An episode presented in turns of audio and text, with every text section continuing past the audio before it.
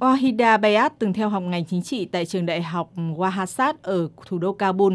Khi Taliban tái chiếm quyền kiểm soát Afghanistan, các yêu cầu khả khắc không cho nữ giới đến trường đã buộc Bayat phải nghỉ học.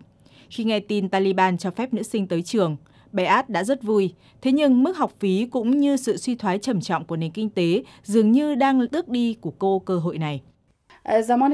Tôi và các bạn rất vui khi nghe tin trường học đã mở cửa trở lại, các nữ sinh có thể được tới trường.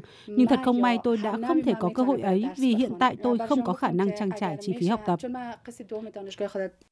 Hiện tại mỗi tháng gia đình Bayat chỉ kiếm được khoảng 8.000 đồng Afghani, tương đương khoảng 88 đô la Mỹ, nhờ những đơn đặt hàng quần áo truyền thống.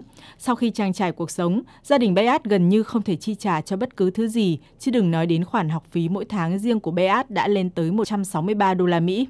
Bà Maria, mẹ của Bayat chia sẻ. Chúng tôi rất lo lắng khi Bayat đã không thể trở lại trường đại học. Con bé đang là lao động chính trong gia đình và nó đang phải làm việc rất vất vả. Tôi ước gì có thể kiếm được nhiều tiền hơn để con bé có thể tiếp tục việc học hành. Mặc dù đã có những quy định nới lỏng đối với phụ nữ trong việc tham gia vào các hoạt động xã hội, song Afghanistan dưới thời Taliban vẫn tồn tại quan niệm trọng nam khinh nữ, vẫn có nhiều rào cản để khiến cho trẻ em gái không thể tới trường, nhất là trong bối cảnh kinh tế nước này suy thoái trầm trọng, tác động đến từng gia đình. Nam giới luôn là đối tượng được ưu tiên. Tỷ lệ phụ nữ Afghanistan mất việc làm cũng cao nhất trong nhiều thập kỷ qua. Không có con số chính thức nào được thống kê cho thấy có bao nhiêu nữ sinh không thể đến trường do áp lực kinh tế. Thế nhưng Bayat cho biết khoảng 40% nữ sinh mà cô biết đã không thể trở lại trường do khó khăn về tài chính và đang trở thành lao động chính trong gia đình.